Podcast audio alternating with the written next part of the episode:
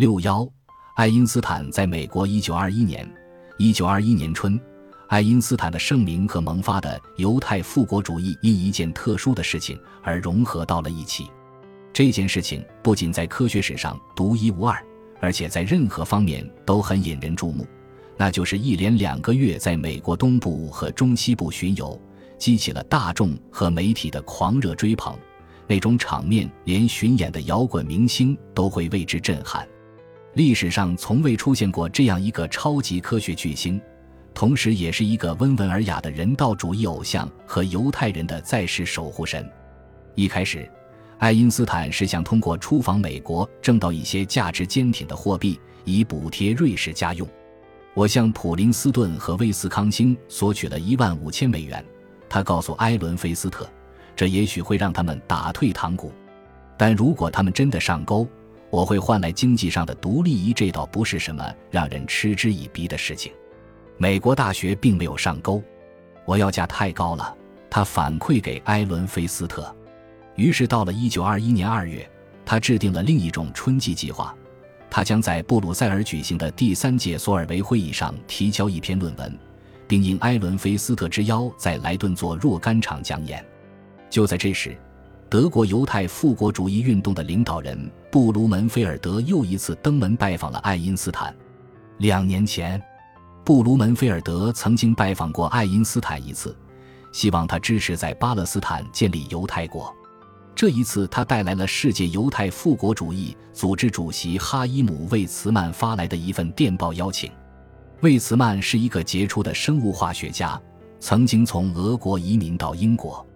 第一次世界大战期间，他发明了一种可以更有效地制造炸药的细菌方法，从而帮助了英国。那时他在时任海军部首任司令的前首相阿瑟·詹姆斯·贝尔福手下工作。后来贝尔福当上了外交大臣，他帮助说服贝尔福签署了著名的一九一七年宣言。在这份宣言中，英国誓言支持犹太人在巴勒斯坦建立民族家园。魏茨曼在电报中邀请爱因斯坦一起到美国为在巴勒斯坦建立犹太人定居点，特别是在耶路撒冷建立希伯来大学筹款。布鲁门菲尔德读完电报后，爱因斯坦先是拒绝，他说他不是一个演说家，借他的名气使人投身这一事业是不足取的。布鲁门菲尔德没有争辩，他只是重新朗读了一遍魏茨曼的电报。他是我们组织的主席。布鲁门菲尔德说：“如果您认真看待您对犹太复国主义态度的转变，我就有权以魏茨曼博士的名义，请您跟他一道到美国。”您说的很对，很有说服力。爱因斯坦的回答令布鲁门菲尔德无限惊异。我明白，遇到这种情况，我只有接受这个邀请。爱因斯坦的回答的确让人惊讶。他本来已经答应要去参加索尔维会议，并且在欧洲做演讲。他表示自己不喜欢被公众注意，而且那个脆弱的胃也已使他不愿再做旅行。再者，他不是一个虔诚的犹太人，对民族主义的反感使他不能成为一个纯粹的犹太复国主义者。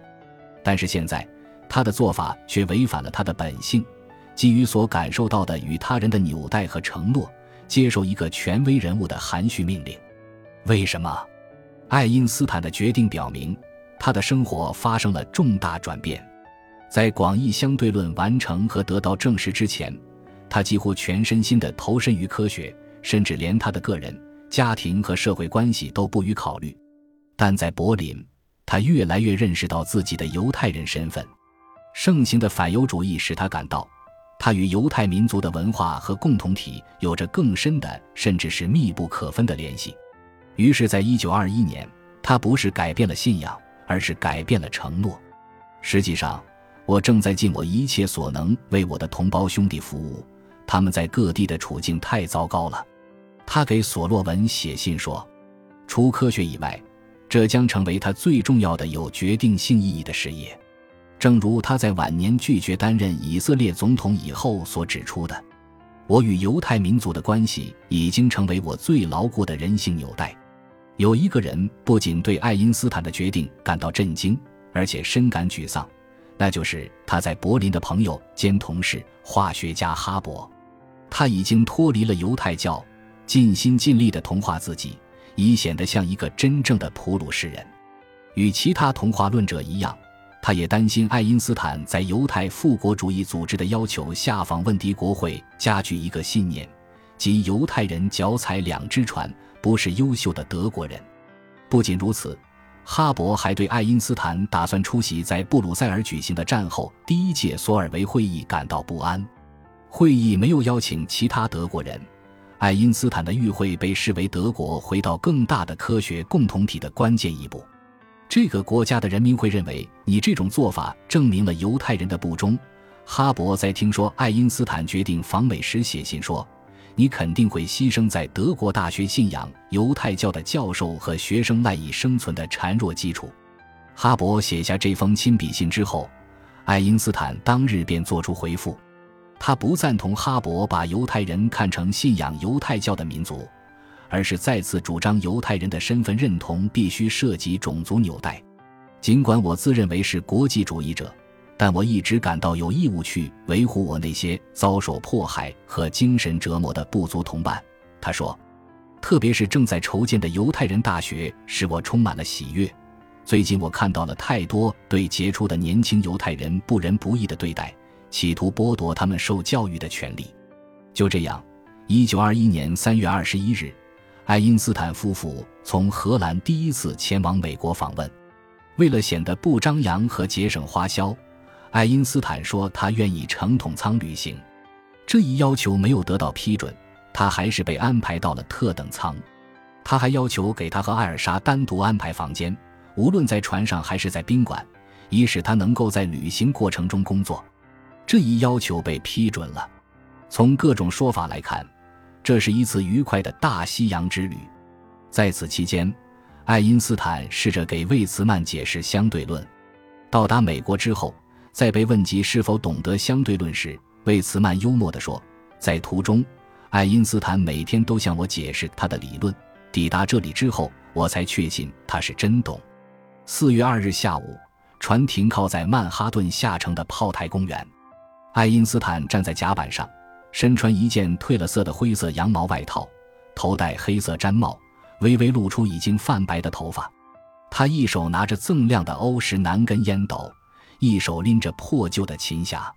他看上去像是一个艺术家。《纽约时报》报道说，但在他蓬乱的头发下面是一个科学的头脑。他的理论已经震惊了欧洲最有才华的知识分子。得到获准之后。数十位记者和摄影师一齐冲到船上。犹太复国主义组织的新闻官告诉爱因斯坦，他需要开一场新闻发布会。我不能这样做，他抗议说，那就像在众人面前脱衣服。不过，当然，他并非真的不能，也的确这样做了。摄影师和新闻制片人先是要他和艾尔莎在将近半小时的时间里摆出各种姿势，他一一照办了。之后。他到船长室制作关于他的第一份新闻简报，把自己打扮成像是一个机智幽默、魅力无穷的大城市市长。此时，他表现出的更多是喜悦而非勉强。《费城公众记录报》的记者写道：“从他爽朗的笑声可以听出，他在享受这一切。向他提问的人也很享受。整场表演妙语连珠，回答言简意赅。”爱因斯坦注定会成为家喻户晓的名人，也就不足为奇了。借助于翻译，爱因斯坦说，他希望确保美国犹太人在物质和精神上支持耶路撒冷的希伯来大学。但记者们对相对论更感兴趣。第一个提问者请他用一句话来描述相对论。这种问题，爱因斯坦几乎在每一次旅行时都会碰到。我一直想用一本书来讲清楚的，他答道。他却想让我用一句话来说，禁不住一再追问。他用简洁的语言给出了一般看法。它是一种关于物理学的时空理论，能够导出一种引力理论。他对那些攻击他的理论的人有何看法？任何懂得他的人都不会反对我的理论。他回答说，那些反对相对论的物理学家是受到了政治动机的蛊惑。什么政治动机？他们的态度在很大程度上是由于反犹主义，他答道。最后，翻译宣布会议结束。好吧，我希望我已经通过了考试。”爱因斯坦微笑着说。他们离开前，有人问艾尔莎是否懂相对论。“哦，我不懂。虽然他曾经多次向我解释。”他答道，“但这对我的幸福不是必须的。”当市长和其他正要引领爱因斯坦上岸时，已经有数千人和犹太嘀咕军乐队在炮台公园等候。犹太人的蓝白旗四处挥舞，人们唱起“星条旗永不落”和犹太复国主义者的圣歌《希望之歌》。爱因斯坦夫妇和魏茨曼夫妇打算直接到市中心的康莫多旅馆下榻，而他们的车队却蜿蜒驶过下东城的犹太人区。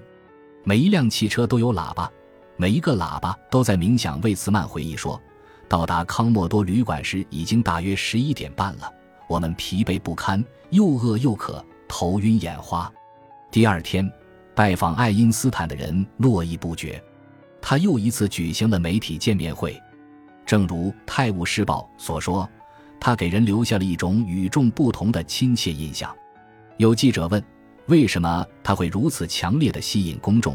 他说自己也很困惑。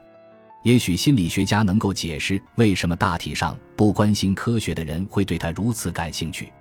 这似乎与心理病理学有关，他笑称，在那一周的晚些时候，官方在市政厅为魏茨曼和爱因斯坦举行了欢迎仪式，一万名激动的观众聚集在公园聆听他们的讲演，魏茨曼得到了礼节性的掌声，而一言未发的爱因斯坦却获得了雷鸣般的欢呼。爱因斯坦博士离开时，被同行们举上肩膀扛进了汽车。纽约晚邮报。报道说，汽车凯旋般的穿过游行队伍，到处是挥舞的标语，欢呼声响彻云霄。来康莫多旅馆拜望爱因斯坦的客人中有一位从德国移民过来的医生，名叫塔尔梅。他以前在慕尼黑上学时的名字叫塔尔穆德。他曾经第一次使小爱因斯坦接触到数学和哲学。他不确定这位著名的科学家是否还记得他。爱因斯坦当然记得他。我们已经有十九年没有见过面或写过信了，塔尔梅后来写道。然而我一走进他的房间，他就惊呼：“你永远是那么年轻。”他们聊起了昔日在慕尼黑度过的时光以及此后的人生道路。访问期间，爱因斯坦多次与塔尔梅见面。临行前，他还到塔尔梅的寓所看望了他的女儿。虽然爱因斯坦讲他那些深奥的理论时使用的是德语。而且，当魏茨曼为巴勒斯坦的犹太人定居点筹款时，并不作声。但无论他出现在纽约的任何地方，都会人满为患。大都会歌剧院里的每一个座位，从乐队席到天花板下的最后一排，都坐满了人。此外，还有几百人站着。《泰晤士报》说，关于那一周的另一场讲演也有类似的报道，虽然他讲的是德语。但大家都急于目睹这个为科学宇宙观贡献了一种新的时空理论的人。整个剧场内座无虚席，连过道里都站满了人。在纽约做了三周的讲演和访问之后，爱因斯坦去了华盛顿。只有住在华盛顿的人才能猜到，参议院为什么会决定就相对论展开辩论。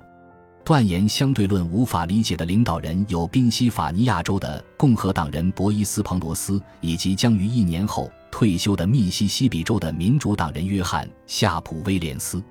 前者的名言是：“舆论是一个无赖最后的避难所。”后者则说：“我宁愿做一条狗在月亮上汪汪乱叫，也不愿在参议院再待六年。”在国会大厦的众议院一边。纽约州议员金德里德建议在国会记录中加入对爱因斯坦理论的解释。马萨诸塞州的戴维沃尔什表示反对。金德里德懂相对论吗？我花了三个星期认真研究这种理论。他回答说，现在已经初见成效。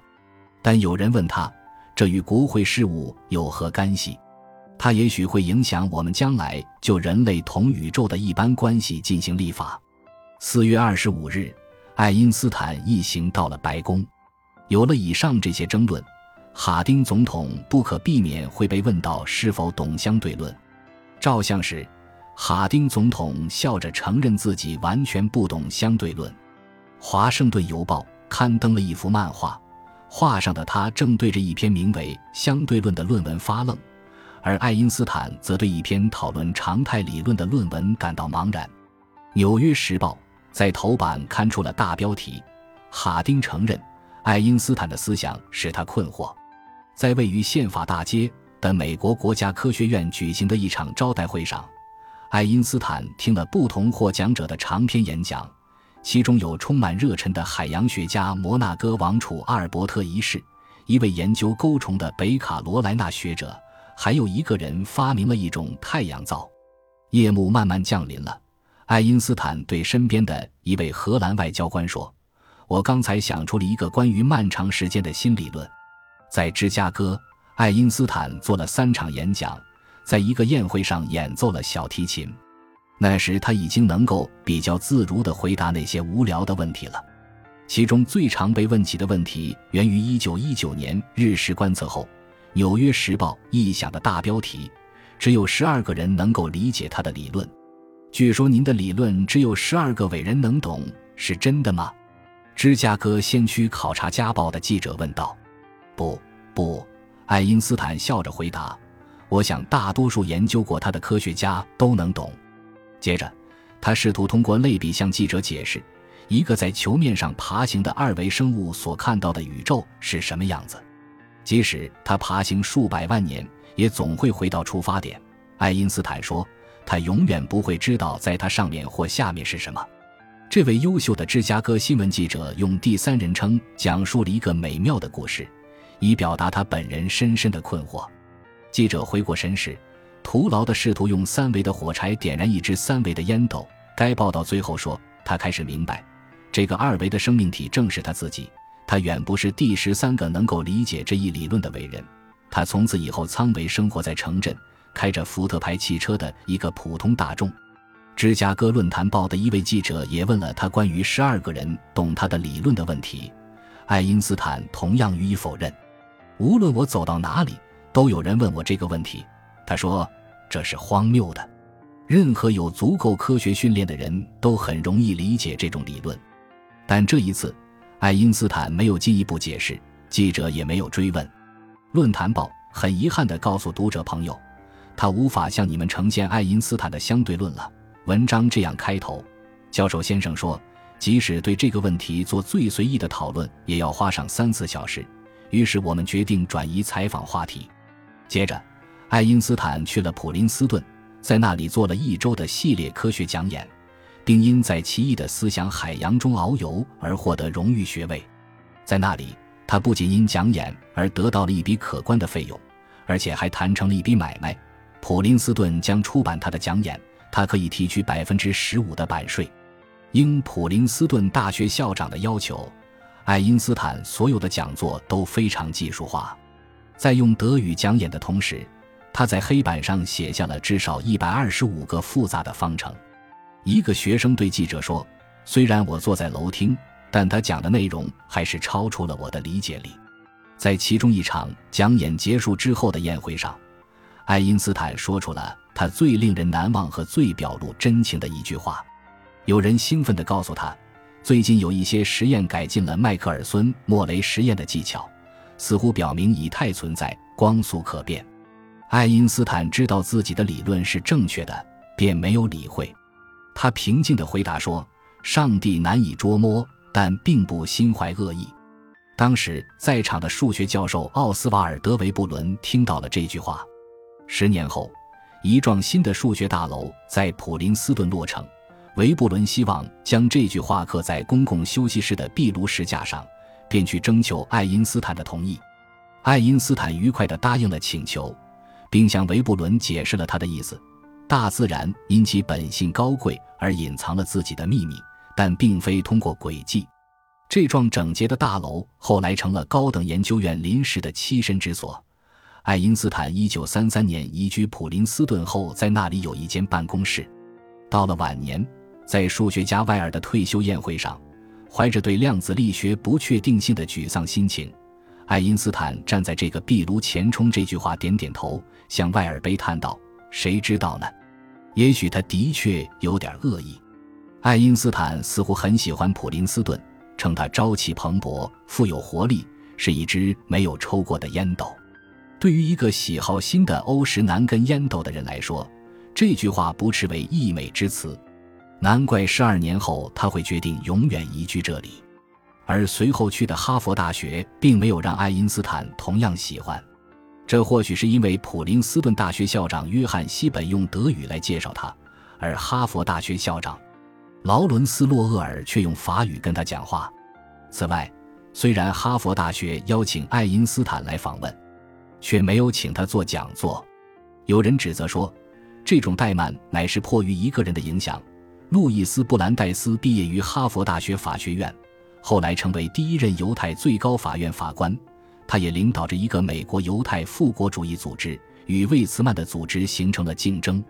这种说法流传甚广，以至于布兰代斯的门生菲利克斯·弗兰克福特不得不公开予以否认。这促使爱因斯坦给弗兰克福特写了一封有趣的信，讨论童话论的危险。他写道。总是热衷于使异教徒保持好心情，这是犹太人的一个弱点。这位被同化的布兰代斯生于肯塔基州，后来到了波士顿。和众多德国犹太人一样，他的家人也于19世纪搬到这里。他们往往看不起来自东欧和俄国的新移民。出于政治的和个人的原因，布兰代斯与魏茨曼关系不和。魏茨曼是俄国犹太人。他对犹太复国主义更为自信，主张采取更加政治的途径。前来热情欢迎爱因斯坦和魏茨曼的主要是东欧的犹太人，布兰代斯和他的派别则显得比较冷漠。爱因斯坦在波士顿待了两天，主要是和魏茨曼参加集会和宴会，为其犹太复国主义事业筹款。波士顿先驱报报道了在罗克斯伯里的一座犹太会堂举行的一次筹款活动。人们兴奋异常，年轻的女引座员们抱着长长的箱子，艰难地穿过拥挤的过道。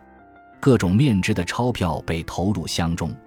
一位著名的犹太女士激动地喊道：“她有八个儿子参了军，希望与他们的牺牲相称的捐些钱。”她从手上摘下昂贵的进口手表和戒指，其他人纷纷效仿。不一会儿。篮子和箱子里装满了钻石和其他昂贵首饰。爱因斯坦在波士顿做了一次流行的爱迪生测试。发明者爱迪生是一个实际的人，随着时间的推移，他的脾气也越来越古怪。他指责美国大学过于理论化，对爱因斯坦也有同样看法。他给求职者设计了一个测试，根据所谋职位，包括大约一百五十个实际问题，比如说皮革是如何揉成的。哪个国家喝茶最多？古腾堡活子是由什么制成的？《泰晤士报》称爱迪生问卷引发的争论始终存在，爱因斯坦当然也参与了这场争论。声速是多少？一位记者根据测试问他：“如果有哪个人理解声波的传播，那肯定是爱因斯坦。”但他承认自己并不总是记得这些信息，因为他们在书中很容易查到。接着。为了批驳爱迪生的教育观，他进而指出，大学教育的价值并不在于学习许多事实，而在于训练如何思考。爱因斯坦这场盛大巡游的一个显著特征就是，其所到之处几乎都会有声势浩大的游行队伍，这对一个理论物理学家来说是相当不寻常的。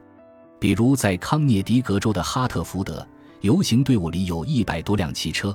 汽车前面是一个乐队和一帮老兵，还有扛着美国国旗和犹太复国主义旗帜的骑手们。超过一万五千名观众夹道欢迎，北大街上人山人海，人们拼命走上前来握手。报纸说，当魏茨曼博士和爱因斯坦教授站在汽车里接受献花时，人们的欢呼声响彻云霄。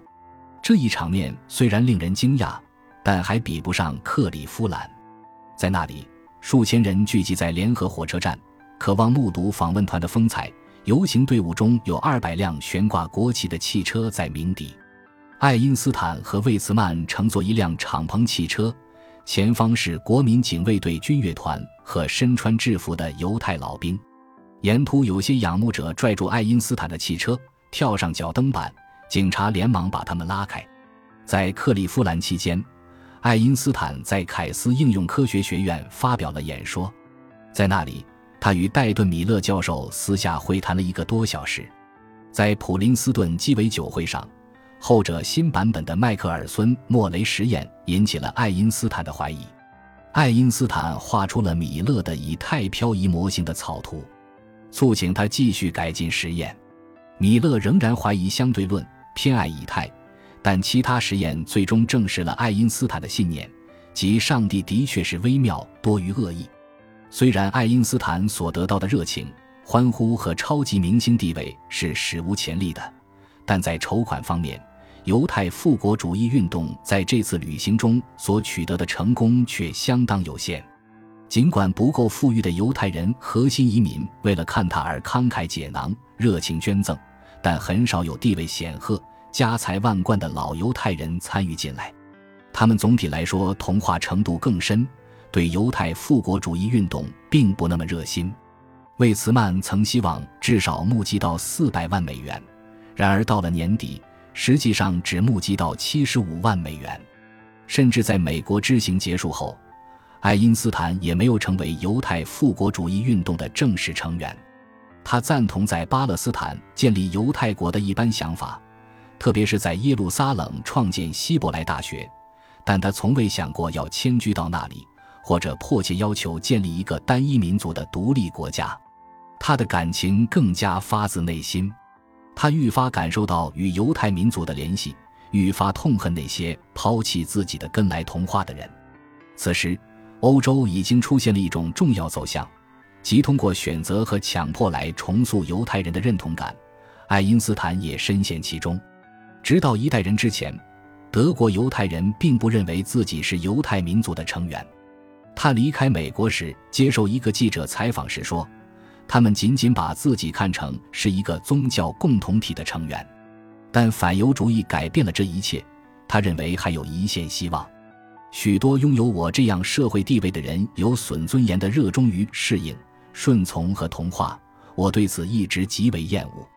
他说：“感谢您的收听，本集已经播讲完毕。喜欢请订阅专辑，关注主播主页，更多精彩内容等着你。”